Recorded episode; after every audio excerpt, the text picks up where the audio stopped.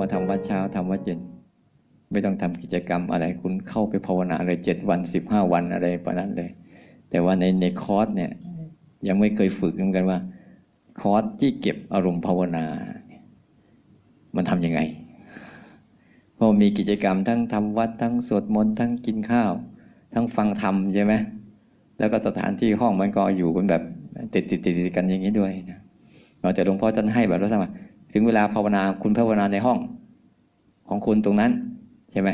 ถึงเวลาเช้าเย็นก็ออกมาทำวัดอาหารร่วมกัน แต่เวลาภาวนาเข้าไปที่ห้อง เข้าใจหลักการนิดนึงทีนี้ทั้งคนใหม่และคนเก่าเนี่ย เข้าใจหลักการมันมันดีอย่างเนี่ยต้องย้ำหลักการกันก่อนไหมหรือยังไงนี่ย่างคืออยาก บางทีคนเก่าๆแล้วบางทีคนเก่าๆแล้วบางทีทำไปปุ๊บบางทีมัน มันอะไรบางทีมันไปแล้วมันยังไม่ไม่ค่อยแจ้ง ไม่ค่อยเข้าใจ ไม่ค่อยชัดเจนอะไรเนี่ยหรือบางทีไปแล้วบางทีถึงขั้นหนึ่งแล้วมันมันลำดับเหตุการณ์ว่าเริ่มต้นท่ามกลางสุดท้าย มันยังไม่ค่อยชัด บางทีนะบางทีไปมีสภาวะใดสภาวะหนึ่งที่เรารู้เราเห็นเราเข้าใจ เราก็คิดว่ามันคงเป็นอันนี้แหละ แต่เสร็จแล้วมันก็จะหายไป ส่วนคนใหม่นี่รับประกันได้คืองง ตั้งแต่เริ่มต้นนะ แต่แต่ถ้าฝึกไปเรื่อยๆฝึกไปเรื่อยๆนี่จะค่อย ๆ เข้าใจเองค่อยๆเข้าใจเองในช่วงเวลาที่เหลืออยู่นี่อาจารย์ราเชนให้หลักการให้หน่อยนะให้หลักการหน่อยหนึ่งส่วนคนอาจารย์เอาทั้งหมด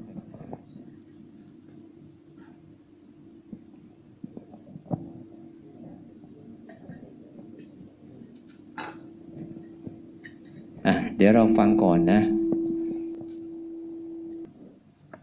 เข้ามาวันแรกเนี่ย บางทีเนี่ย มันจะต้องปรับอินทรีย์กันหน่อยนึง ชีวิตที่อยู่ที่บ้าน กับชีวิตภาวนาจะต่างกัน บางทีเรามาภาวนาวันแรกๆปุ๊บความคิดฟุ้งซ่านเยอะแยะมากมายเราจะแก้ไขยังไงอะไรยังไงเนี่ย แล้วก็หลักการที่ชัดเจนที่เราต้องจับหลักให้ดี เพื่อเราจะเรามาทำอะไรกัน บางคนมาแล้วเราไม่ค่อยเข้าใจหลักการดีๆว่ามาทำอะไรบางทีเนี่ยมันก็จะทำให้เริ่มต้นเนี่ย มันผิดหลักการนิดนึง ที่จะเข้าใจ ชั่วโมงหนึ่งพอดีแหละ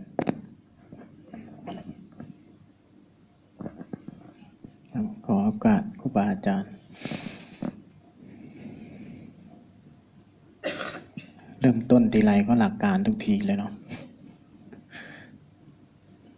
ปฏิบัติการทีไรก็หลักกูตลอดนะแต่ละคนนะ จำได้ยังไงจะทำยังไงก็หลักกูก็ใส่แหลก อันนี้สำหรับคนใหม่ ๆ ก่อนนะทำความเข้าใจนิดหนึ่งกับคำว่าภาวนา คอร์สภาวนา ที่เราเห็นเคลื่อนไหวที่เราเห็นสร้างจังหวะหรือที่เราเคยเห็นมาทั้งหลาย บางครั้งก็มีพุทโธ บางครั้งก็มีหนอ บางครั้งก็มีโกเอ็นก้า บางครั้งก็มีแบบไร้รูปแบบแบบบ้านพลัม ที่เราเห็นรูปแบบทั้งหลาย จริง ๆ แล้วมันคืออะไรนะให้เราแยกออกเป็นสอง concept ใหญ่ๆ concept ของการภาวนานะ อันที่หนึ่งคือวิธีการที่มันเป็นหลักการ วิธีการธรรมะหลักๆ ในกระบวนการภาวนาเนี่ยมันมีอยู่สามชุด ชุดหนึ่งคือวิธีการสร้างเหตุ สร้างเหตุให้ธรรมชาติที่เรียกว่าสติ สมาธิอุเบกขา วิธีการชุดแรก คือการสร้างเหตุ วิธีการที่เราเห็นพุทโธหนอ เคลื่อนไหวอะไรทั้งหลาย เป็นเครื่องมือ เครื่องมือที่จะสร้างธรรมชาติที่เรียกว่าสติสมาธิอุเบกขา คือชุดที่หนึ่งชุดที่สองมันเป็นชุดของสภาวะธรรม ชุดปัจจัยประกอบ มันแคบที่สุดก็คือเราหนึ่งคน กว้างที่สุดก็คือธรรมชาติทั้งหลายที่ครอบทั้งหมดเนี่ยคือชุดความเป็นไปของธรรมชาติ คือตัวสภาวะธรรม ที่จะถูกรู้ ถูกเห็น ถูกเข้าใจ ที่เขากล่าวไว้มีอะไรบ้าง รูปนามไตรรับอริยสัจอะไรทั้งหลายนี่แหละ ที่เขาพูดถึงสภาวะความไม่เที่ยงความเกิดความดับ อันนั้นเป็นแบบนั้นอันนี้เป็นแบบนี้ คือสภาวะของสิ่งที่เราจะไปเข้าใจเข้า แคบที่สุดเราก็เห็นเราหนึ่งคน เห็นอารมณ์ของเราเห็นความคิดของเราเห็น ความไม่ดีของเราเข้าใจกุศลอกุศลในแต่ละชนิดในตัวเรา กองที่สามเป็นกองของผล ผลของการที่สติสมาธิอุเบกขา มาเข้าใจธรรมชาติทั้งหลาย มาเข้าใจตัวเราเอง แล้วมันเกิดผลแบบไหน ถ้าผลที่ถูกต้องของพระพุทธเจ้าจะเกิดเป็นนิพิทาวิราคะ ใจที่มันพร้อมจะวางลง ใจที่พร้อมจะคลายตัวลง ความโล่ง ความอิสระ ความโปร่งเบาในใจจะเกิดขึ้น นี่คือสามชุดสามกอง ทีนี้ในกระบวนการในวิธีการที่เราลงมือภาวนาเนี่ยเราทำได้แต่กองที่เรียกว่าเหตุ วิธีการ การลงมือการสร้างเหตุเท่านั้นคือส่วนที่เราทำได้ เพราะในส่วนที่เป็นปัจจัยประกอบคือตัวสภาวะธรรมทั้งหลาย ตั้งแต่รูปนามไตรลักษณ์อริยสัจอะไรทั้งหลายเป็นสิ่งที่มีอยู่แล้ว ปรากฏอยู่แล้วเป็นไปอยู่เช่นนี้เสมอ แต่ว่าเราขาดตาปัญญาในใจ ตาปัญญาในใจคือสติสมาธิอุเบกขาเนี่ยมันไม่เกิดขึ้นเมื่อมันไม่เกิดขึ้นละ กระบวนการของเราปัจจุบันจึงมองไม่เห็นสภาวะเหล่านี้ตามที่เป็น กระบวนการที่สามคือกระบวนการผลก็จึงเกิดขึ้นไม่ได้ ทีนี้ในกระบวนการของกองที่หนึ่งเราจะทำยังไงที่จะไปปลุกธรรมชาตินี้ให้ทำหน้าที่ได้ ธรรมชาติที่ทำหน้าที่เป็นตาปัญญา ธรรมชาติที่เป็นหน้าที่ในการสัมผัสเรียนรู้ความเป็นไปของธรรมชาติทั้งหลาย ที่เรียกว่าสติสมาธิอุเบกขา หรือภาษาปัจจุบันเรียกว่า การฝึกเจริญสติ การฝึกผู้รู้อะไรทั้งหลาย นี่คือภาษาเรียก ในกองที่หนึ่งวิธีการสร้างเหตุเนี่ยมันมี concept ใหญ่ๆอยู่สองแบบ concept ใหญ่ๆอยู่สองแบบ แบบที่ใช้ความคิดช่วย แบบที่ใช้การน้อมใจช่วย แบบที่ใช้การบิ้วอารมณ์ แบบที่ใช้แบบสมถะ แบบที่ใช้การสงบนิ่ง ประคับประคองทั้งความคิด ประคับประคองทั้งใจเราให้สงบนิ่งเป็นเบื้องต้น ใช้ทั้งการคิดด้วย ใช้ทั้งการบริกรรมด้วยในคอนเซปต์แบบหนึ่ง อย่างที่เราเห็นมีอะไรบ้าง อย่างพุทโธใช่ไหมเวลานั่งนิ่งๆ ตามจับสภาวะอันหนึ่งอย่างลมหายใจ แล้วก็ใช้ความคิดใช้ภาษาบริกรรม พุทโธพุทโธเหนี่ยวนำใจเราเข้าไปสู่สิ่งนั้น แล้วก็พอจิตเราสงบระดับหนึ่ง เราจะออกมาพิจารณาธรรมะ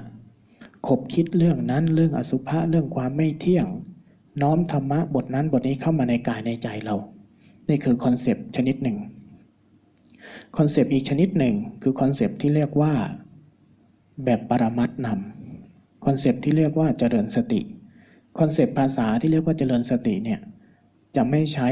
ความคิดนำจะไม่ใช้การน้อมใจ ช่วยจะไม่ใช้การบังคับเหนี่ยวนำใจ แต่จะใช้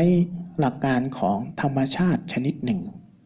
ธรรมชาติอันเนี้ยมันเป็นธรรมชาติที่เรียกว่าสติ ธรรมชาติแห่งผู้รู้ ธรรมชาติแห่งจิตที่มีความสามารถในการรับรู้ อันนี้มันเป็นสิ่งที่มีอยู่ในเราทุกคนเช่นกัน โดยหลักการ concept ของมันคือ เอาใจเราสัมผัส กับสภาวะทั้งหลายที่มันเกิดขึ้นแล้ว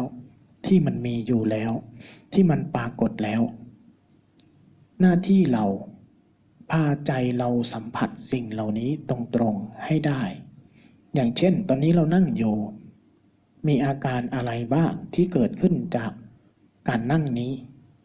เห็นไหม สัมผัสได้ไหม แค่นี้แหละ คือการเจริญสติ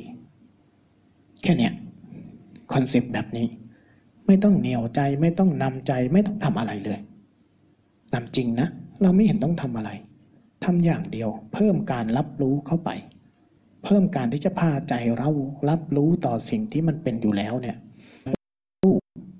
ทางกาย ทางกายเรา มันก็จะมีส่วนที่เป็นอิริยาบถใหญ่ ๆ ท่าเดิน ท่านั่ง ท่านอน ท่ายืน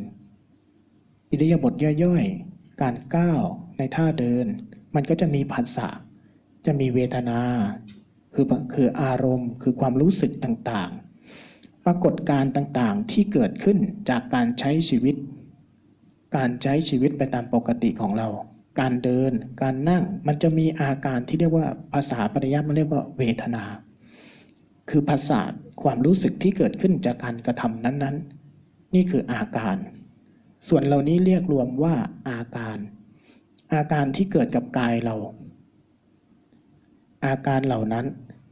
หน้าที่ของเราคือพาใจเราสัมผัสอาการเหล่านั้นให้ได้ ไม่ใช่การคิดนะ แยกออกไหมอ่าให้ท่านอาจารย์แยกให้ฟังทีหลังแล้วกันเรื่องนี้ มันจะเป็นการที่เราใช้การใจเราสัมผัสที่กำลังเกิดขึ้นทางกาย คือความรู้สึกทั้งหลาย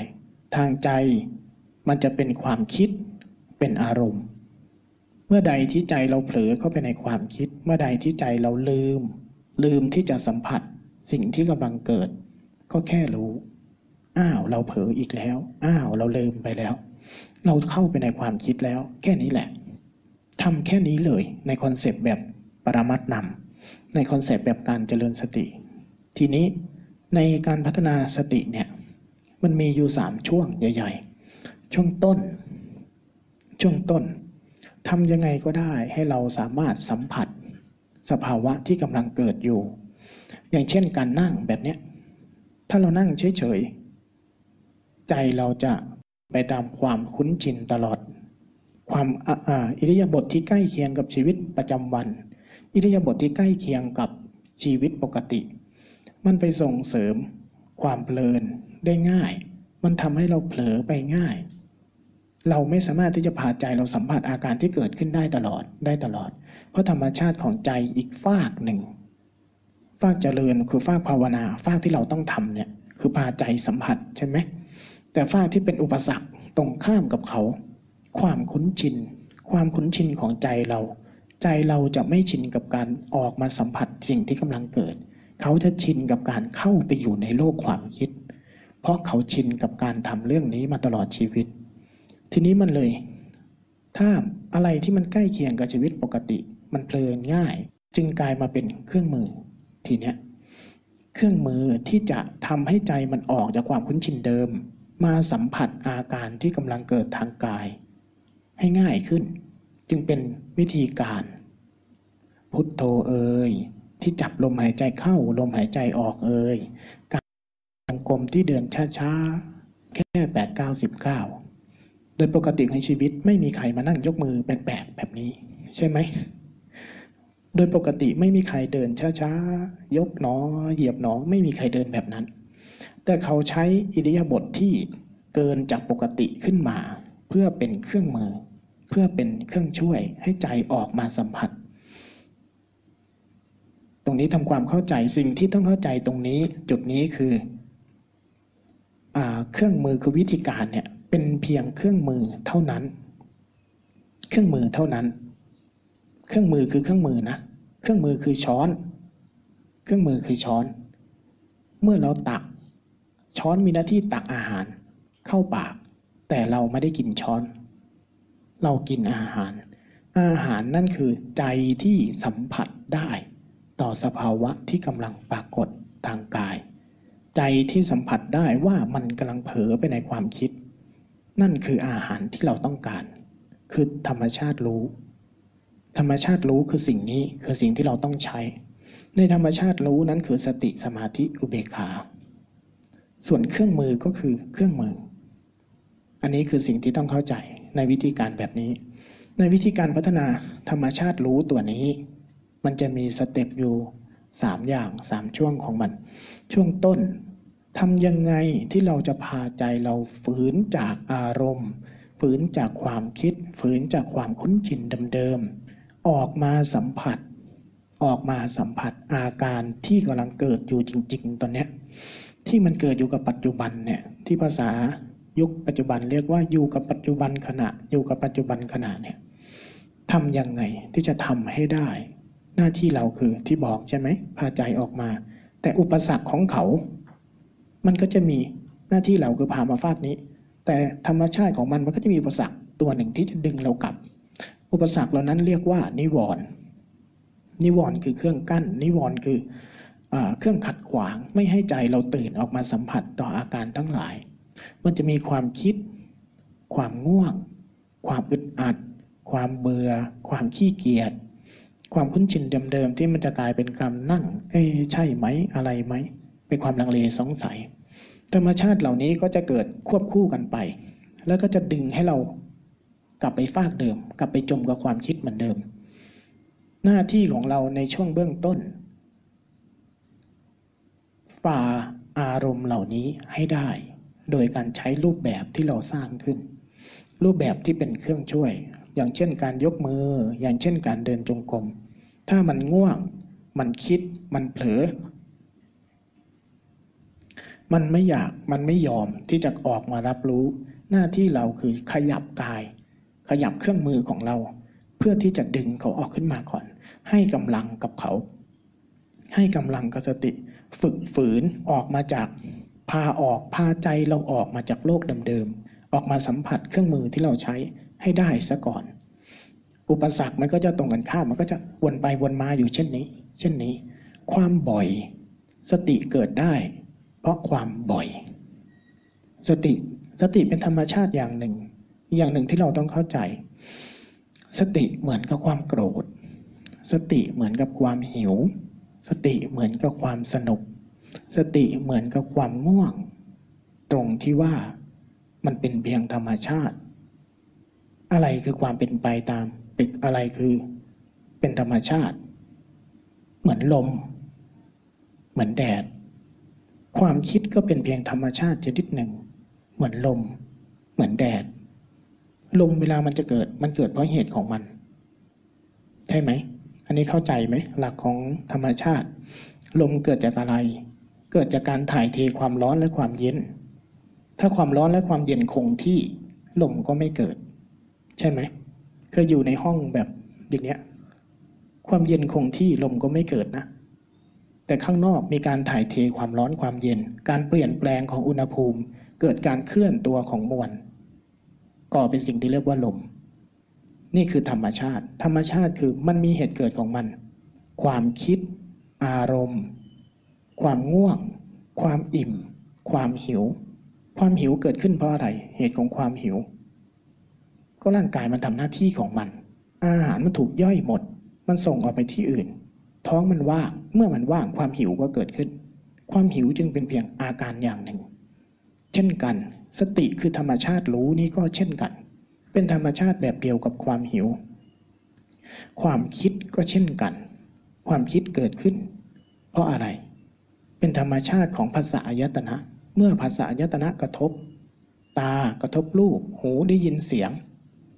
ใจที่มีความคุ้นชินกับการเผลอก็เข้าไปเอาภาพที่มันกระทบ เอาสิ่งที่เราสัมผัสมามาปรุงเป็นความคิดต่อ เป็นธรรมชาติของเขา หน้าที่ของเราไม่ใช่การทะเลาะกับธรรมชาติเหล่านี้ อันนี้เป็นหลักการเบื้องต้นเลยนะ ไม่ต้องทะเลาะกับธรรมชาติเหล่านี้ มันง่วงมันเบื่อมันขี้เกียจมันคิด ไม่ต้องไปพยายามกำจัดเขา ไม่ต้องไปพยายามวุ่นวายกับเขา ให้เข้าใจว่านี่เป็นธรรมชาติชนิดหนึ่ง แต่เราจะไม่สมยอม ไปกับธรรมชาติแบบนี้ เราจะสร้างธรรมชาติอีกชนิดหนึ่งที่มันก็มีอยู่ เราจะเปิดพื้นที่ให้ธรรมชาติอีกชนิดหนึ่ง คือธรรมชาติรู้ เพราะความคิดอารมณ์ทั้งหลาย ถ้าเราเปิดพื้นที่ให้เขา มันก็จะกลายเป็นการกระทำกลายเป็นทุกข์ กลายเป็นปรากฏการณ์ที่เราใช้ชีวิตอยู่ในโลกเหล่านั้น กดทับเราไปเรื่อย ๆ ทีนี้เราต้องการเราต้องการอิสระขึ้นจากอารมณ์ จากความคิดจากธรรมชาติชุดนี้ เราก็จึงต้องใช้ธรรมชาติชุดใหม่ ที่เรียกว่าธรรมชาติรู้ ซึ่งมันจะเป็นเครื่องมือในการพาใจเราเป็นอิสระ เราแค่เปิดพื้นที่ให้ธรรมชาตินี้มากขึ้นเท่านั้น ไม่ใช่เพื่อกำจัดความคิด ไม่ใช่เพื่อกำจัดสภาวะที่ชอบและไม่ชอบ ไม่ใช่เพื่อกำจัด แต่ก็ไม่ใช่เพื่อเป็นไปด้วยการสมยอมแบบเดิมทำยังไง ต้องลงมือ เท่านั้นถึงจะเจอวิธีการ แต่นี่คือ concept ของมัน concept ของการเจริญสติ ในฝ่ายของเบื้องต้น ที่เรียกว่าพาออกพาใจเราออกมา ออกมาสู่ภาษายตนะที่มันกำลังเกิด ทีนี้เมื่อเราพัฒนาได้มากขึ้น พัฒนาได้มากขึ้น เจริญสติเป็นสำหรับคนที่เคยภาวนามาแล้ว อันนี้ทำความเข้าใจดี ๆ นะ เราไม่ได้ภาวนาเพื่อกำจัดสภาวะอะไร เราไม่ได้ภาวนาเพื่อไม่ให้มันคิด เราไม่ได้ภาวนาเพื่อไม่ให้มันโกรธ ไม่ใช่เป้าหมาย ไม่ใช่เป้าหมาย เพราะความคิดความโกรธอารมณ์ทั้งหลายที่เราชอบใจและไม่ชอบใจ มันเกิดจากเหตุของมัน ถ้าเราไม่ต้องการมัน เราต้องไปสลายเหตุถ้าคุณไปวิ่งตัดต้นเห็ดตัดต้นเห็ดแต่เชื้อเห็ดยังอยู่ เมื่อใดที่ความชื้นมันได้ เมื่อใดที่มวลอากาศมันได้ ดอกเห็ดก็จะบานใหม่ แล้วคุณจะต้องวิ่งตัดไปตลอด แต่ในกระบวนการภาวนาไม่ใช่เพื่อไปข่มไม่ให้ดอกเห็ดมันเกิด หน้าที่เราคือเพื่อไปดูว่าเหตุนี้มันเกิดจากอะไร มันเกิดมาจากกระบวนการแบบไหน ความคิดเกิดจากกระบวนการแบบไหน ความโกรธเกิดจากกระบวนการแบบไหน อารมณ์ที่เราไม่พอใจ อารมณ์ที่มันกดทับชีวิตของเรา มันมาจากกระบวนการแบบไหน แล้วมันส่งผลกับเราตอนไหน เราจะเป็นอิสระจากอารมณ์ชุดนี้ได้แบบไหน ด้วยวิธีการแบบไหนทำยังไงเชื้อของความโกรธเชื้อของอารมณ์ที่มันเป็นปัญหากับชีวิตเราตอนนี้มันจะดับสนิทลง นั่นคือหน้าที่ของเรา นั่นคือหน้าที่ของเรา นั่นคือมรรคนั่นคืออริยสัจไม่ใช่เพื่อกำจัดสภาวะใด ๆ ไม่ให้มันเกิด ถ้าเราไม่เข้าใจชุดนี้และเราจเจริญสติหรือภาวนาด้วยแบบใดก็ตาม เพื่อกำจัดสภาวะที่ไม่ต้องการ เพื่อรักษาสภาวะที่ต้องการเอาไว้ อันนั้นไม่ใช่วิชาพุทธเจ้า อันนั้นไม่ใช่วิชาพุทธเจ้านะ เรากำลังทำผิดขั้นตอนของพุทธเจ้า หน้าที่ของเรา เพื่อทำให้เข้าใจสภาวะที่มันเกิดปัจจุบันเนี่ยว่าเหตุมันมาจากไหน มันมาได้ยังไง แล้วมันก่อตัวมาทับเราตอนไหน เท่านั้น เพื่อที่จิตมันจะได้เกิดธรรมชาติชนิดหนึ่ง คือความเข้าใจ ความเข้าใจว่าอ๋อความคิดเกิดแบบนี้ ความเข้าใจว่าอ๋อความปวดความเมื่อยเกิดแบบนี้ ความคิดเกิดแบบนี้ เวทนาเกิดแบบนี้ อารมณ์เกิดแบบนี้ แล้วมันหายไปแบบนี้ มันไม่หายเพราะแบบนี้ มันเข้ามาสู่ใจเราเพราะแบบนี้ เพื่อจะเกิดทักษะในการที่จะได้ศึกษาสภาวะทั้งหลายตามความเป็นจริง ตามความเป็นไป ที่เรียกว่าวิชาวิปัสสนา วิชาวิปัสสนาพุทธเจ้าคือการทำเรื่องนี้ คือการทำแบบนี้นะ อันนี้เข้าใจนะ สำหรับทุกคนเลย ต้องเข้าใจการวางใจ ต้องเข้าใจ concept ของวิชาพุทธเจ้าให้ดี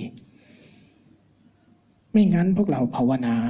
เราจะไปใช้ concept ของวิชาอื่น วิชาพราหมณ์วิชาอะไรทั้งหลาย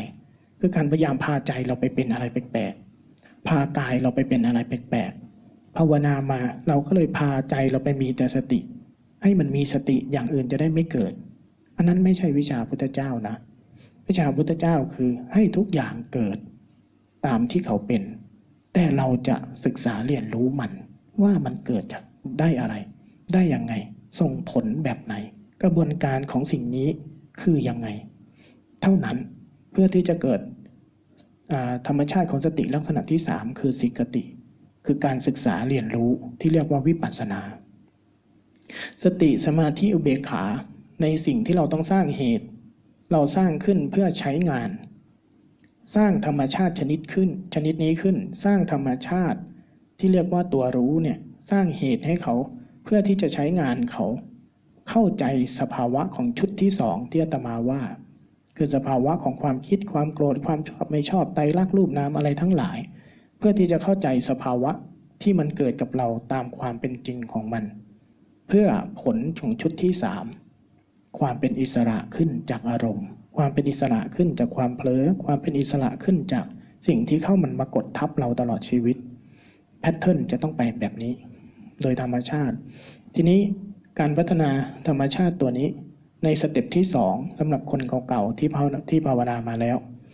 วันแรกๆเนี่ยวิธีการลงมือนะ เวลามันเดินไปเนี่ยอย่าพึ่งพยายามไปรู้สึกตัวเยอะ อย่าพึ่งพยายามวางใจอยู่กับมือกับเท้าเยอะเกินไป เดินมันปกติ เดินเล่นๆ แต่อย่าให้ใจจม เทคนิคของการภาวนาที่ง่าย อย่าให้ใจมันจมกับความคิด อย่าให้ใจมันจมกับการพยายามทำอะไรนาน เวลามันง่วง ปล่อยมันทิ้งไปก่อน ช่วงใหม่ๆเนี่ยนะเดินปล่อยทิ้งไปเลย เดินเดินไปถ้ามันเริ่มจมความคิดเปลี่ยนจังหวะทางกาย เปลี่ยนท่าเดิน ขยับท่าลงหน่อย ถ้าเราเดินเร็วๆอยู่ เวลาเข้าไปในความคิดเคยสังเกตกันไหม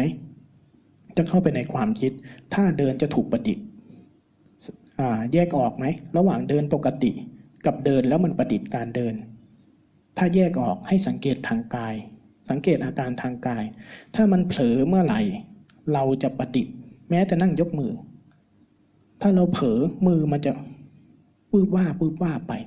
ถ้าเราเผลออีกชนิดหนึ่ง เผลอมาตั้งใจรู้มือจะถูกประดิษฐ์ขึ้น อันเนี้ยคนเก่าๆลองสังเกตอาการนี้ให้ดี วันแรกๆ อย่าพยายามมารู้ อย่าพยายามประดิษฐ์ ใจเราจะเกินจริงเกินไป แล้วมันจะตกไปสู่ความง่วง ตกไปสู่ความคิดที่นาน เทคนิคของการภาวนาในวันแรกๆขยับเร็วๆก็ได้ แต่ให้มันหยุดให้มันขาด เวลาเผลอไปในความคิดเปลี่ยนน้ำหนัก ผ่อนคลายกายลง ขยับสักนิด เคลื่อนไหวให้เป็นปกติขึ้นช้าลงหน่อย หยุดบ้างก็ได้ เพื่อให้ใจเราขาดช่วง ขาดช่วง ขาดช่วง ให้ใจเราตื่นจากเรื่องนั้นขึ้นมาบ่อยๆบ่อยๆบ่อยๆอย่าให้ใจจมนาน อันนี้เป็นเทคนิคที่ภาวนามาแล้ว พอวันที่สองเราเริ่มออกจากความคิดออกจากความง่วงเป็น ทีนี้อย่าเพิ่งจัดการมัน วันแรกเนี่ยพาใจออกให้เร็ว ง่วงมาขยับกายเลย หนีมันก่อน หนีมันก่อน หนีมันมา พาใจเราหนีขึ้นมา หนีขึ้นมาสู่ผัสสะอายตนะ ถ้ามันเข้าไปในข้างในเยอะออกมาข้างนอก ฟังเสียงซะบ้าง ให้เสียงเข้ามากระทบซะบ้าง รับสัมผัสกับความปวดความเมื่อยที่อื่นบ้าง อย่ามาจมอยู่กับการเคลื่อนไหวแบบนี้ อย่ามาจมอยู่กับการสร้างจังหวะแบบนี้ อย่าจมแบบนี้ แค่รับรู้ รับรู้ต่อกาย รับรู้ความปวดความเมื่อย รับรู้ลมหายใจ ตรงนั้นทีตรงนี้ที วันนี้ใครภาวนาแล้วง่วงเนี่ย อย่าไปโฟกัสที่เดียว ถ้าเรานั่งยกมือสร้างจังหวะแล้วง่วง แล้วเราก็นั่งสร้างจังหวะอยู่แบบนั้นอย่างเดียว ใจเราไม่มีกำลัง ถ้ายกมือสร้างจังหวะอยู่แบบนี้แล้วมันง่วงเยอะ ลองกระพริบตาบ้าง หยุดบ้าง ขยับกายบ้าง เพิ่มพื้นที่ในการรับรู้ ย้ายจิตเรารับรู้ตรงนั้นตรงนี้ แต่ให้มันอยู่ในกายเรา ให้มันอยู่ทั่วตัวเรา ตรงไหนก็ได้ ถ้ารับรู้ที่มือที่เดียว คิดเยอะ ง่วงเยอะงั้นรับรู้ยกมือไปด้วย ที่เท้าด้วย ที่อาการปวดอาการเมื่อยด้วย ที่เป็นอาการเวทนาตามธรรมชาติ อันเนี้ยขยับให้มันบ่อยๆให้มันบ่อยๆให้มันบ่อยๆสติจะเกิดได้เพราะความทีความจำได้หมายรู้บ่อยๆ สติไม่เกิดเพราะเจตนาให้มันเกิด สติไม่เกิดเพราะเจตนาให้มันเกิด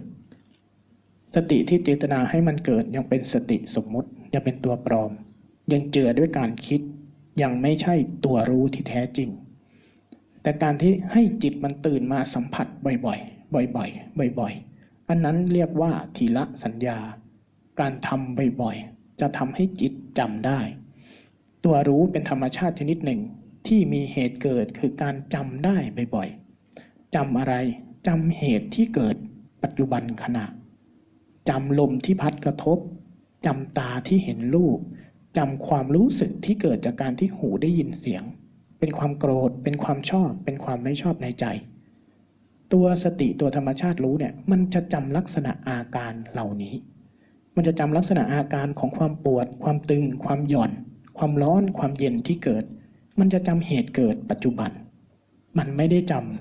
ำเจตนา หน้าที่เราคือให้มันจำลักษณะอาการเหล่านี้ให้บ่อย ให้บ่อย ให้บ่อย ถ้ามันจำไม่ได้หมายถึงว่าธรรมชาติอีกฝากหนึ่งทำงาน ความง่วงความคิดความเบื่อความขี้เกียจทำงาน ตัดมันทิ้งขึ้นมาปัดมันทิ้งขึ้นมา ให้ใจเราสัมผัสตื่นออกมา ทีนี้ในจังหวะที่สองให้เราลดการที่จะแทรกแซงจัดการลงซะบ้าง ไม่ใช่พอมันง่วงเราก็พยายามขยับหนีขนีในวันที่สองในวันที่สามไล่ไปเป็นสเต็ปเพราะพัฒนาการของสติ มันจะมีพามันออก ออกจากโลกเดิมๆ ฝึกฝืน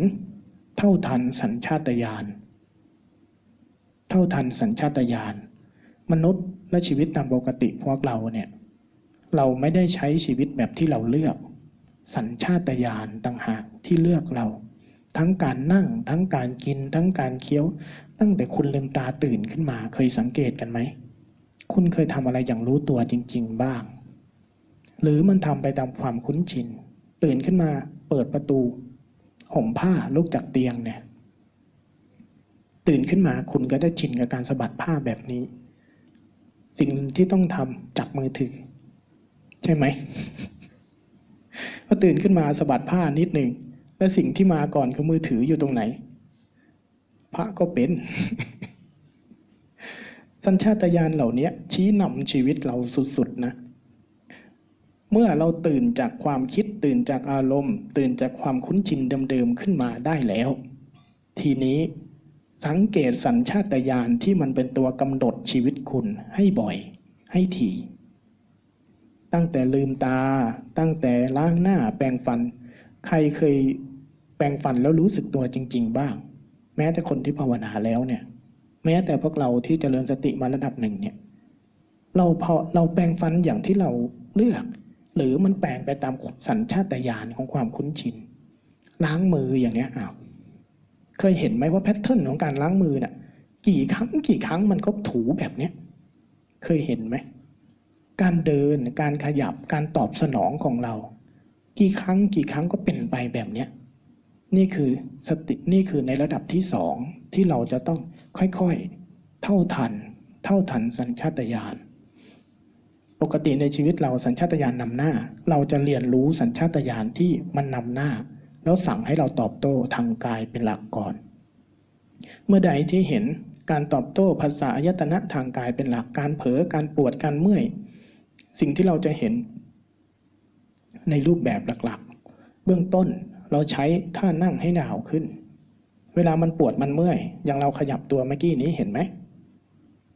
หูกำลังฟังอาตมาใจกำลังคิด ไหมนี่แหละคือสัญชาตญาณเราจะเท่าทันสิ่งเหล่านี้ให้มากขึ้น เราเท่าทันสัญชาตญาณตอบโต้ทำไมจึงเกิดการขยับเมื่อกี้นี้ เห็นไหม อะไรเกิดก่อน ทุกขเวทนา การบำบัดทุกขเวทนาที่เป็นไปตามสัญชาตญาณอันนั้นแหละคือสิ่งที่บดบังไตรลักษณ์ไตรลักษณ์เกิดขึ้นต่อหน้าเรา ความไม่เที่ยงความเป็นทุกข์ เวทนาที่ปวดที่เมื่อยที่เกิดขึ้นเห็นไหม นี่คือธรรมะที่ปรากฏต่อหน้า นี่คือธรรมะที่เรียกว่าไตรลักษณ์คือมันทนอยู่แบบเดิมไม่ได้ เราจับกายเราตั้งเฉยๆเนี่ย มันจะอยู่อย่างนี้แบบถาวรเลยไม่ได้ ไม่ว่าอะไรก็ตามบนโลกใบเนี่ยถ้าจับมันตั้งไว้เฉยๆ มันจะนาน หรือเร็วเท่านั้น มันจะเกิดกระบวนการการเปลี่ยนแปลงตัวมันเองเสมอ รูปแบบเนี้ยเป็นกับทุกสิ่ง รูปแบบของอันเนี้ยของธรรมชาติอันเนี้ยคือสิ่งที่เรียกว่าไตรลักษณ์แต่เราไม่สัมผัสกับไตรลักษณ์ไม่สัมผัสกับธรรมชาติทั้งหลายที่มันเป็นรูปแบบที่ครอบงำทุกสิ่งเอาไว้ได้แบบเนี้ยเพราะสัญชาตญาณในการเปลี่ยนตัวเอง ตามสัญชาตญาณตามทฤษฎีธรรมชาติเหล่านั้น อย่างเช่น นั่งอยู่ปวดเมื่อยเกิดขึ้น เราก็บำบัดเลย การบำบัดไปโดยสัญชาตญาณจึงบังไตรลักษณ์บังไตรลักษณ์บังความจริง บังใจที่จะได้ศึกษาเรียนรู้ ทีนี้มันอยู่ที่ว่าถ้าเราจเจริญสติเบื้องต้นมา แล้วเราศึกษาเรียนรู้มันสติระดับที่สามให้ใจเราได้ศึกษาเรียนรู้สิ่งที่เกิดปัจจุบัน ได้ มันก็จะเปลี่ยนมาเป็นปัญญา มันจะเปลี่ยนมาเป็นความเข้าใจ แต่ถ้าความปวดความเมื่อยเกิดขึ้น เราบำบัดทันทีตามสัญชาตญาณมันก็จะไปเก็บเป็นความคุ้นชินเท่านั้น แล้วความคุ้นชินนั้นก็จะสั่งการเรากลับมาใหม่ ทุกครั้งที่กายปวดเมื่อยแบบนี้ ความคุ้นชินนี้ก็จะทำให้เราบำบัดแบบนี้ แต่ใจเราจะตกอยู่ภายใต้ความคุ้นชินและการตอบสนอง คุ้นชินและตอบสนอง คุ้นชินและตอบสนองตามระดับสัญชาตญาณ การเปลี่ยนไตรลักษณ์เป็นไตรสีขา การเปลี่ยนธรรมชาติเช่น เช่นนั้นเมื่อเป็นความเข้าใจในเชิงปัญญาของพุทธศาสนา อยู่ตรงเชื่อมต่อจุดนี้ อยู่ตรงจุดเชื่อมต่อนี้ ถ้าเราเท่าทันตรงนี้ในรูปแบบจากทางกาย ทีนี้เวลามันเป็นทางใจเรานะ่ะ เวลามันเป็นทางใจเรา เราก็ได้ยินเสียงแบบเนี้ยครั้งแล้วครั้งเล่า เวลาคนที่เราไม่ชอบใจไม่พอใจเขานะ่ะ เขาก็พูดแบบเนี้ยครั้งแล้วครั้งเล่า เราก็ว่าจะไม่โกรธเขาครั้งแล้วครั้งเล่า แต่เราก็โง่ซ้ำซ้อนครั้งแล้วครั้งเล่าเนี่ย เกิดจากการที่ใจมันไม่มีทักษะในการที่จะเรียนรู้และเลือก เพราะใจมันชินกับการตอบสนองต่อสิ่งที่เกิดขึ้นทันที สัญชาตญาณนนี้มันควบคุมทางกายได้ มันก็ควบคุมทางใจได้ มันก็เลยทำให้เรากลายเป็นคนโกรธง่าย กลายเป็นคนคิด กลายเป็นคนฟุ้งซ่านกลายเป็นคนที่ทำอะไรตามอารมณ์ เพราะจิตมันไม่มีทักษะนี้ ไม่มีทักษะในการที่จะเห็นว่า ตอนนี้เสียงกระทบหูใจรู้สึกแบบนี้ แล้วยังไม่ทำไปสู่การเลือก เราจะเลือกคิดก็ได้ จะเลือกโกรธก็ได้ จะเลือกที่จะไม่ทำก็ได้ จะเลือกที่จะปล่อยผ่านก็ได้ ทีนี้มันจะอยู่สองฟาก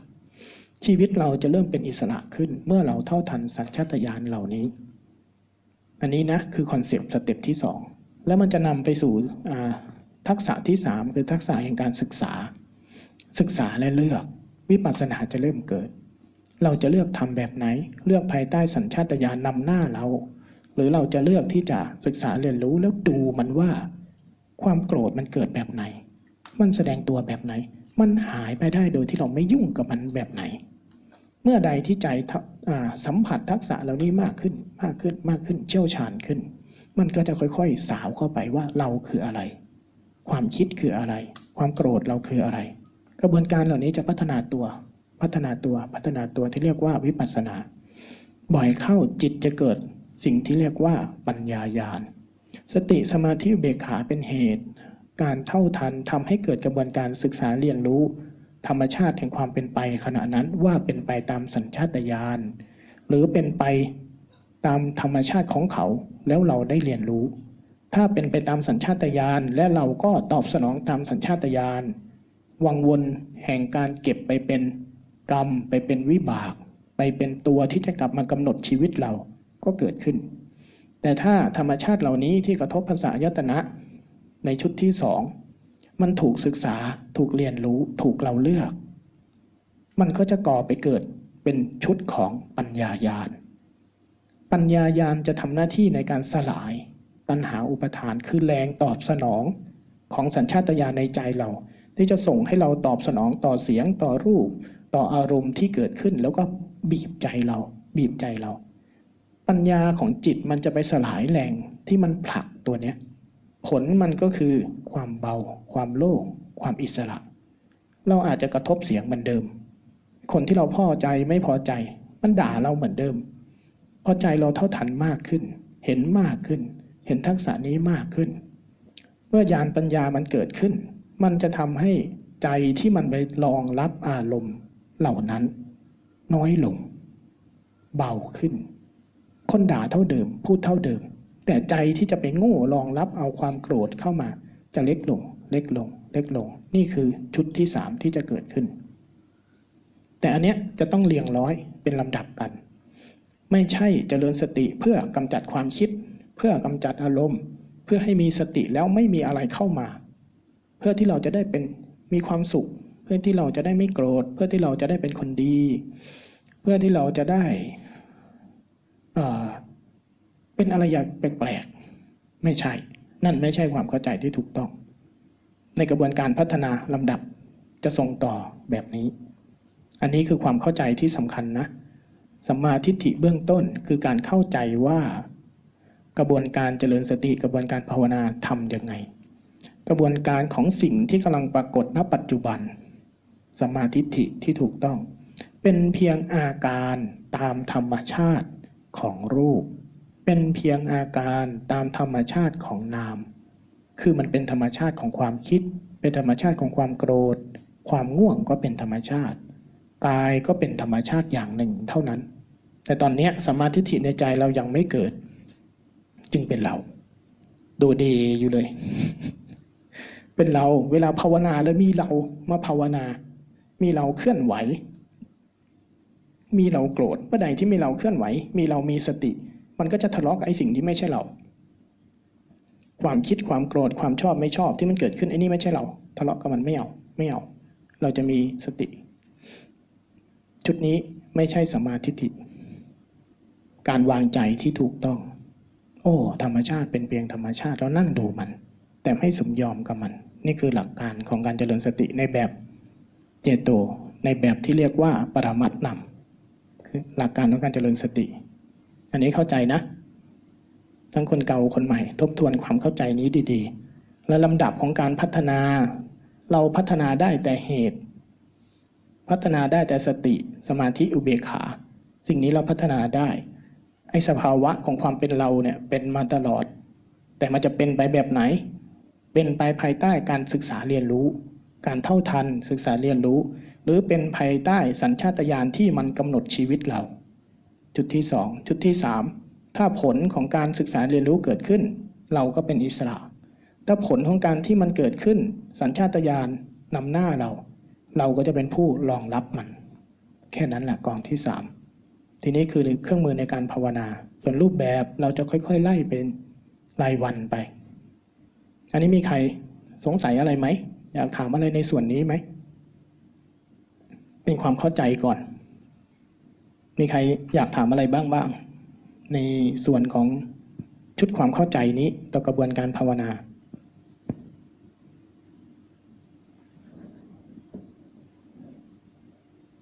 กำลังงงอยู่อาตมาเข้าใจ ไม่ใช่เข้าใจหมดแล้วกำลังงงอยู่ว่าอาตมาพูดอะไรไปบ้าง สรุปสั้น ๆ วิธีพุทธวิธีพุทธเจ้าที่เป็นวิปัสสนาเนี่ยทำได้สองแบบ แบบหนึ่งคือแบบที่ใช้การคิดด้วย ใช้การเหนี่ยวใจด้วย ใช้การภาษาสมัยใหม่มันเรียกว่าใช้การบิ้วมันจะมีการบิ้วเป็นอสุภะไม่เที่ยงธรรมะหันษาบ้างธรรมะไม่หันษาบ้าง คือภาษาบิวที่จะต้องมีเราเข้าไปขบคิดกับมัน กับคอนเซปที่สองธรรมชาติทั้งหลายเป็นธรรมชาติแล้ว ธรรมชาติชุดหนึ่งเป็นไปตามสัญชาตญาณและรองรับ ธรรมชาติอีกชนิดชนิดหนึ่ง เป็นธรรมชาติในการศึกษาเรียนรู้ แล้วปล่อยวาง การสร้างเหตุในธรรมชาติชุดที่สองมีอยู่แล้วอีกเช่นกัน ความปวดความเมื่อยเกิดขึ้นแล้ว แต่ขาดได้ธรรมชาติที่เรียกว่าธาตุรู้ ธรรมชาติรู้เข้าไปศึกษาเรียนรู้สัมผัส หน้าที่เราไปปลุกเร้าธรรมชาตินี้ขึ้นมา โดยใช้อาการที่มีอยู่แล้วตามธรรมชาติ นี่คือ concept ของชนิดที่สองทีนี้การพัฒนาสติพัฒนาธรรมชาติตัวนี้ จะมีอยู่สองสามช่วง ช่วงที่หนึ่งพามันตื่นจากความคุ้นชินเดิมๆที่เป็นความง่วงความเพลินความเผลออะไรทั้งหลาย โดยใช้เครื่องมือที่เกินจากธรรมชาติไปนิดหนึ่ง เช่นการเคลื่อนไหวท่าเดินที่เป็นการเดินจงกรม เพื่อฝึกอะไร ฝึกความคุ้นชิน ฝึกให้ใจจำสภาวะอาการเหล่านี้ให้ได้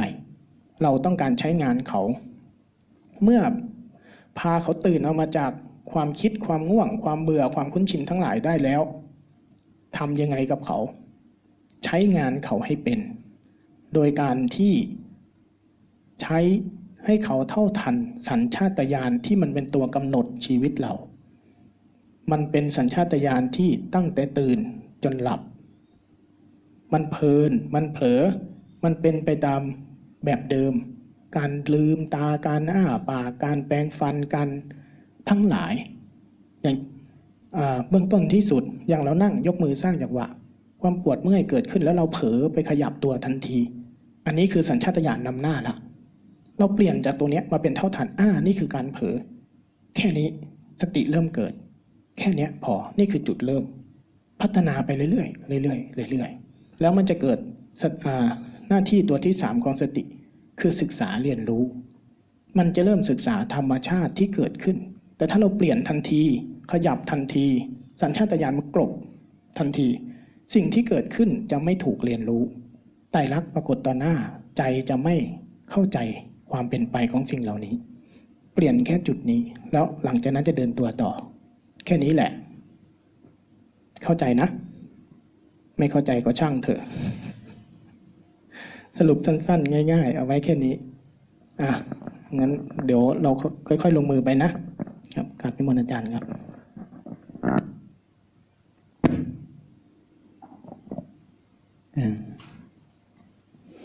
มีมีมีเหตุอยู่สามอย่างใช่ไหมหนึ่งเหตุสองปัจจัยประกอบสามผล ทั้งหมดเนี่ย เราต้องทำอะไร เราเราต้องทำอะไรแค่นั้นเอง เราต้องรันตัวไหนขึ้นมาก่อนคือเราต้องต้องปลุกเร้าเหตุขึ้นมาก่อน เหตุของมันนะมาก่อน แล้วปัจจัยประกอบคือมีอยู่แล้ว ปัจจัยประกอบมีอยู่แล้ว แต่มีในส่งเสริมในการหลง ผลของมันคือเป็นอิสระจากอารมณ์ทั้งหลายทั้งปวง ผลมันคือไม่ได้อะไรนะ นอกจากความเป็นอิสระนะ ใครที่ไม่ได้ภาวะนู้นภาวะนี้จำดีๆนะภาวะของมันคือภาวะที่หลุดพ้น ไม่ใช่ได้ อาจจะพูดได้ก็ได้ ได้หลุดได้พ้นก็ได้ นั่นคือภาวะที่ที่มันจะเป็นเนี่ยแต่เหตุตัวต้นเนี่ยตัวสำคัญตัวต้นเนี่ย ตัวต้นเนี่ย เหตุตัวต้นมีอยู่สามตัวคืออะไร สติ สมาธิ แล้วก็ ลืมเรียบร้อยแล้ว อุเบกขา เพราะอุเบกขาเนี่ยมันจะเป็นปัจจัยส่งเสริมตัวปรมัตคือสภาวะรู้ได้ดี ไม่ใช่การคิดด้วยการตัดสินถูกผิดอะไรทั้งสิ้นอุเบกขานี่คือรับรู้สิ่งนั้นตามที่สิ่งนั้นเป็น ยังไม่ทันตัดสินว่าดีชั่วถูกผิด ชอบรักชังไม่มี มีแต่สิ่งนั้นเป็นอย่างในรู้แบบอย่างนั้น โดยไม่มีอคติอะไรกับมัน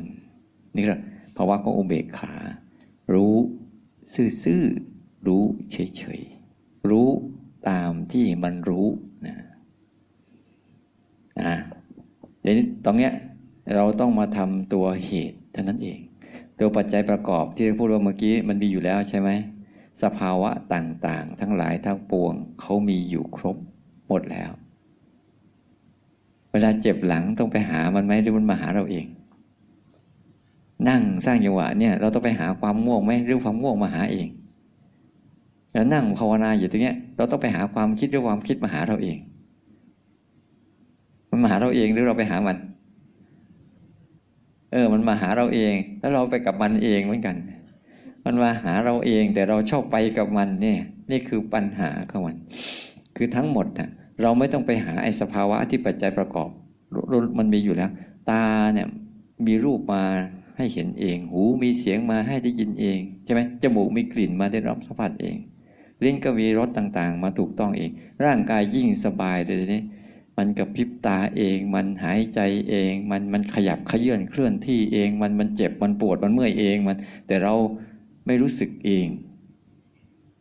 นี่คือเหตุที่เราเสียสมดุลตรงจุดเนี้ย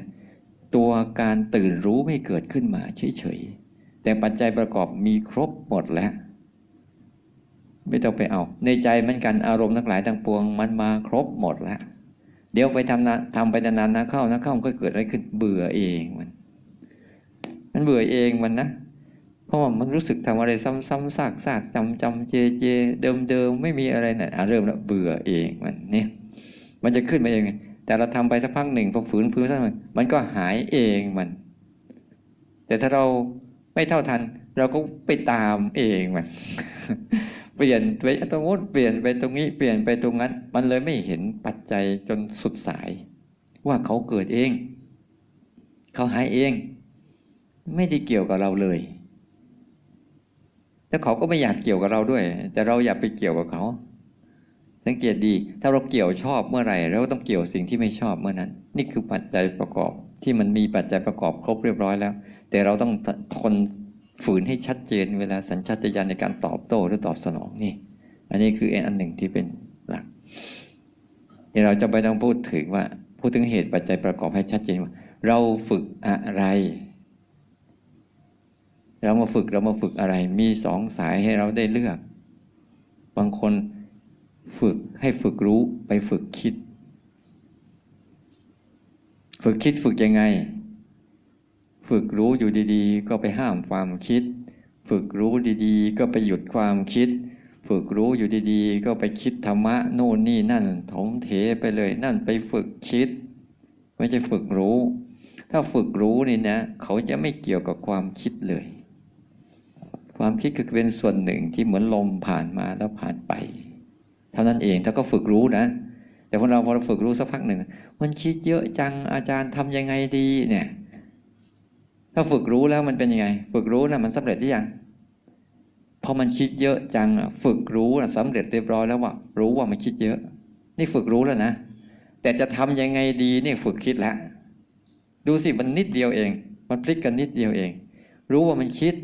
เยอะจังเนี่ย เนี่ยฝึกรู้แล้วแต่พอสักพักหนึ่งแล้วว่าไม่ชอบความคิดนี้เลย จะทำยังไงไปสะกดมันบ้าง ไปกดมันบ้างไปห้ามมันบ้าง ไปเบียด เสียดอะไรกับมันเยอะแยะมากมาย ไปทำเดินแรงๆว่าให้มันหยุดคิดอะไรพวกนี้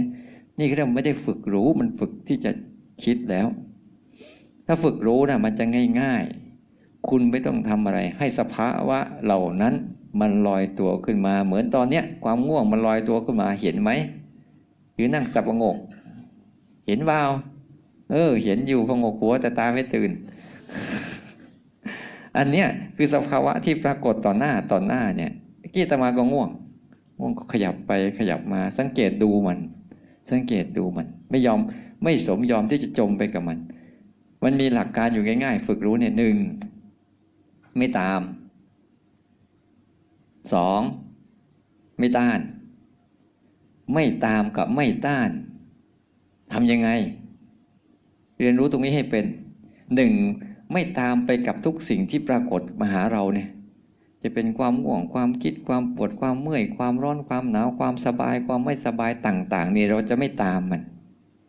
ไม่ตามมันสองเราจะไม่ต้านมันคำว่าต้านคือ ไม่อยากให้เขาเกิด ไม่อยากให้เขามีไม่อยากให้เขาเป็น ถ้าเราจิตใจของคนใดก็ตาม ถ้ายังทำลักษณะสองอย่างนี้อยู่ นั่นจิตยังทำงานไม่เลือก เพราะยังตามอารมณ์กับต้านอารมณ์อยู่ นั่นจิตกำลังยังตกเป็นทาสของอารมณ์ ไม่ใช่จิตที่จะเรียนรู้อารมณ์ในจังหวะตรงเนี้ยไม่ตามกับไม่ต่อต้านมัน คุณจะอยู่ตรงไหน คุณจะฝึกยังไงกับสองภาวะเนี้ยนี่คือเหตุ เออ มองภาพออกไหม ว่าตนเองจะอยู่ยังไงกับสองลักษณะเนี้ย ไม่ตามมันด้วย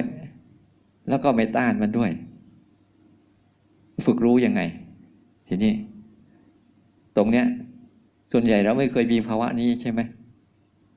ในชีวิตเราอะ่ะ มีแต่อารมณ์เกิดขึ้นมา มีแต่ตามต้อยต้อยต้อยส่วนใหญ่นะ ถ้าอารมณ์ชอบชอบเราจะเป็นยังไง ตามถึงที่สุดเลยแหละ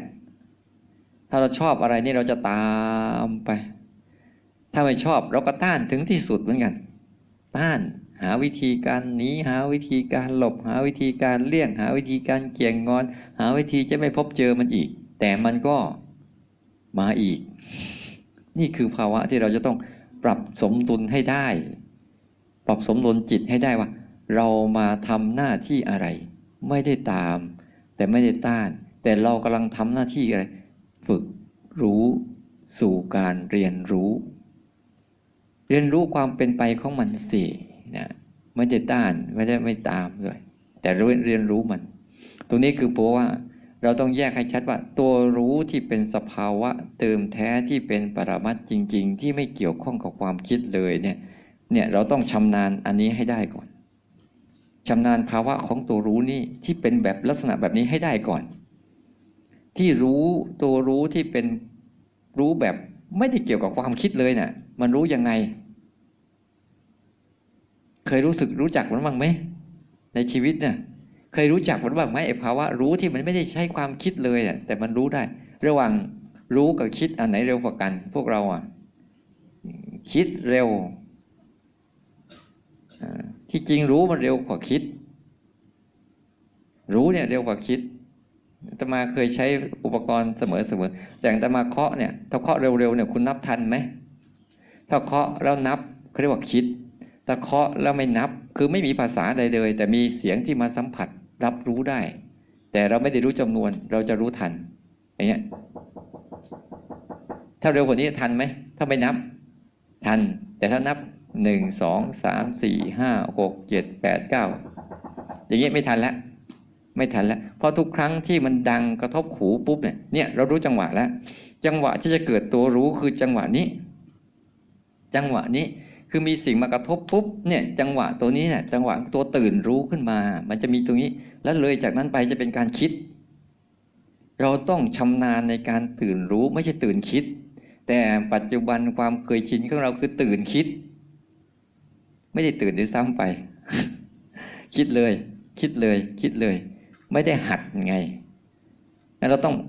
รู้จักหลักกันมันดี ๆ ว่า เราฝึกตัวรู้เนี่ย เพื่อให้มันเกิดภาวะแบบรู้แบบไม่ต้องคิด ทีนี้การรู้แบบไม่ต้องคิด มันต้องอาศัยหลักการอะไร คุณกระพริบตา แต่ละครั้งคุณเคยคิดไหม แต่ตามันก็กระพริบอ่าใช่ไหมพวกเนี้ยเราไม่ได้แต่คิดนะ แล้วคุณเคยสั่งมันไหมเออมันทำเองมัน คุณหายใจแต่ละครั้ง แต่ละครั้ง หายใจมาตั้งกี่ปีแล้วเนี่ย เคยสั่งมันหายใจไหม เคยไหม นอกจากบางครั้งจะนั่งพุโทโธทีนี้เอาหายใจโอ้โห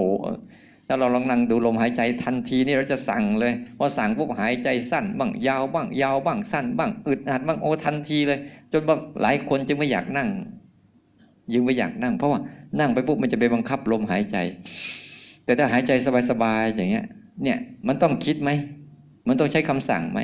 มันไม่ต้องทำกับพิบตา อ้าปากหายใจกืนน้ำลายเนี่ยต้องสั่งไหม ไปเข้าห้องน้ำเนี่ยมันต้องสั่งมันไหมเนี่ยสภาพร่างกายที่มันมีอะไรมากระทบที่มันเป็นความรู้สึกที่เป็นปัจจุบันล้วนๆเนี่ยล้วนๆก่อนเนี่ย มันเกิดขึ้นมาปุ๊บเนี่ยตัวรู้จะมีตรงนั้นแหละทำยังไงให้ภาวะของการรับรู้สั้นๆ สั้นๆ สั้น ๆ ในปัจจุบันที่เกิดบ่อย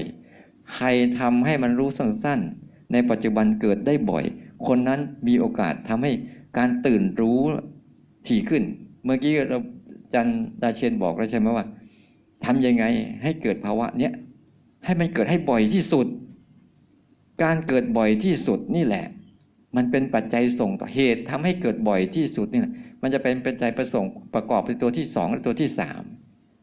เหตุนี่มันคือทำยังไงให้ภาวะตัวเนี้ยเกิดบ่อยที่สุด นี่ ปกตินะ่ะมันเกิดของมันบ่อยๆอยู่แล้ว แต่มันหลงบ่อยที่สุดเราอะมันหลงบ่อยที่สุดเลย มันลืมบ่อยที่สุดเลยแอบแต่ถ้าไปรู้ตรงนี้ปุ๊บเราก็จะดีขึ้น นี่แหละการกระตุ้นคือ โดยใช้การรูปแบบเข้ามาช่วยภายนอก แต่ต้องเข้าใจหลักการดีๆว่า เราไม่ได้เอาภายนอกนะ เราอาการตื่นรู้ขึ้นมาเฉยๆรู้จักตัวรู้สึกตัวไหมรู้สึกตัวจริง ๆ คือการตื่นขึ้นมารู้ว่าอะไรเกิดขึ้นกับตัวเองนั่นแหละ เรียกรู้สึกตัว เออกำลังตื่นขึ้นมาปุ๊บนั่งเพลินเพลินเพลินเพลินใครมาจี้เอวขึ้นมาปุ๊บโอรู้แล้วมันสะดุ้งขึ้นมาเนี่ยเนี่ยเรียกว่ารู้ แต่เมื่อก่อนก่อนที่จะมีคนมาจี้ มีคนมาถูก เราเพลินคิดไปไหนไม่รู้ ไปอดีตไปอนาคตไปไกลๆพอใครมาจิ้มเอวทีหนึ่งสะดุ้งโยงเลยใช่ไหมตื่นขึ้นมาปุ๊บไล่ความคิดเมื่อกี้ทั้งหมดอะ หายเกลี้ยงไปในแวบตาเดียวแว่าเมื่อกี้น่ะหายไปเลยบางทีถาม เมื่อกี้เขาพูดเรื่องอะไร กี้กำลังคุยเรื่องอะไรกำลังคิดเรื่องนึกไม่ออกเลย เพราะมันตกมันตกกลับมานี่นั้นเวลาเวลาเราจะอยู่ฝากฝั่งของการที่จะไม่ยุ่งเกี่ยวกับความคิดออกจากความคิดเนี่ย ให้มาสนใจฝากฝั่งนี้ให้มากที่สุดนะให้มากที่สุด แต่สนใจแบบตามที่มันเป็น ไม่ใช่สนใจแบบ ตามที่เราอยากให้เป็น ต้องสนใจตามที่มันเป็นนะ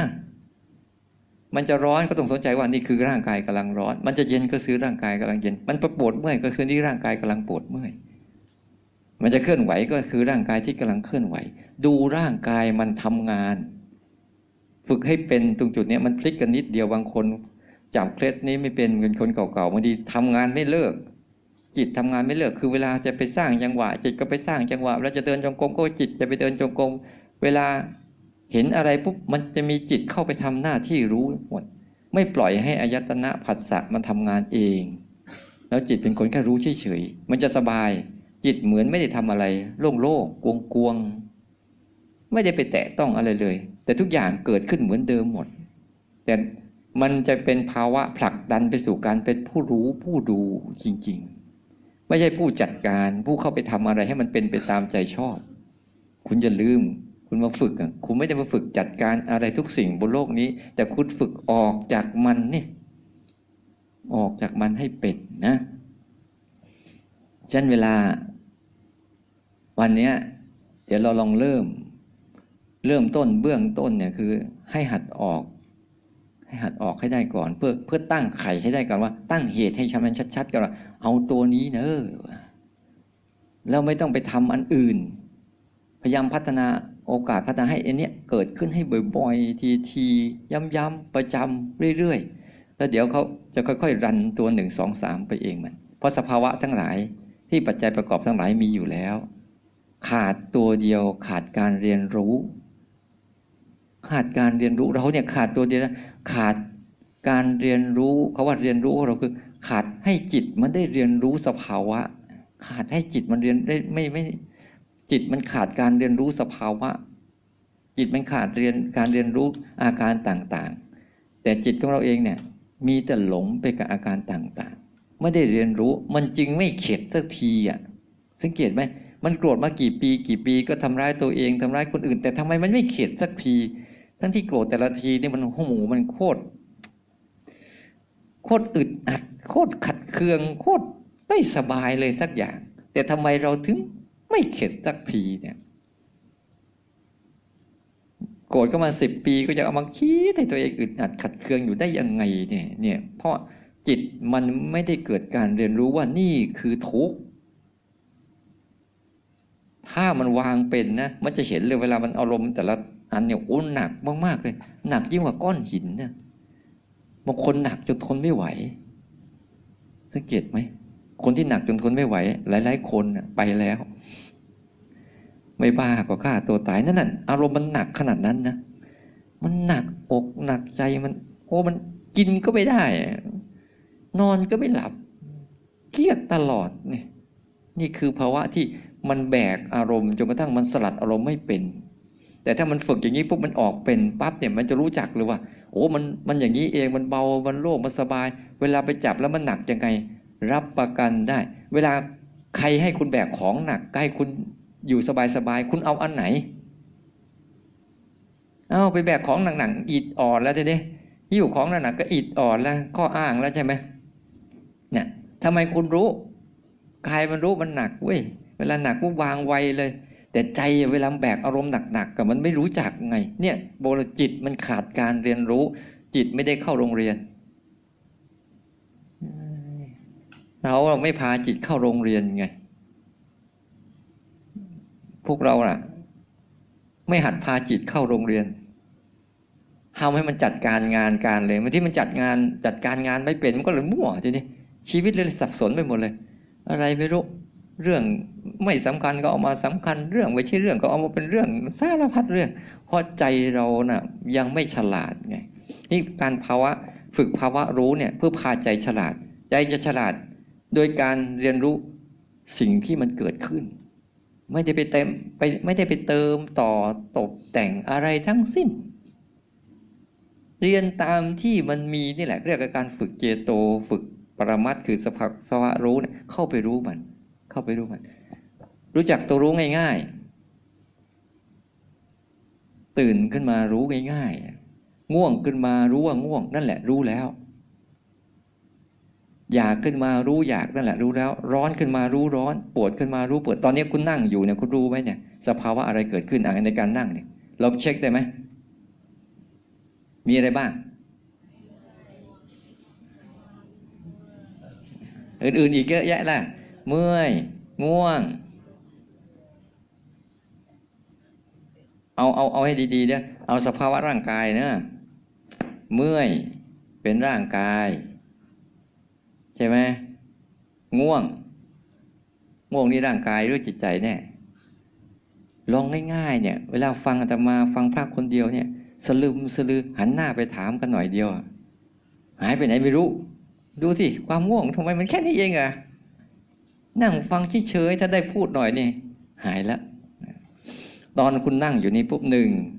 คุณสัมผัสความอุ่นมันได้ไหมความอุ่นที่คุณนั่งอยู่ ความนิ่มที่คุณนั่งอยู่ การกำลังเป็นเน็บที่คุณกำลังเป็นอยู่มันเป็นเน็บกำลังเป็นอยู่ใช่ไหมแล้วกำลังบางทีมันก็จะมีปวดหลังบ้าง ปวดเข่าบ้างที่กำลังเป็นอยู่ แล้วกำลังสัมผัสความเย็นที่เป็น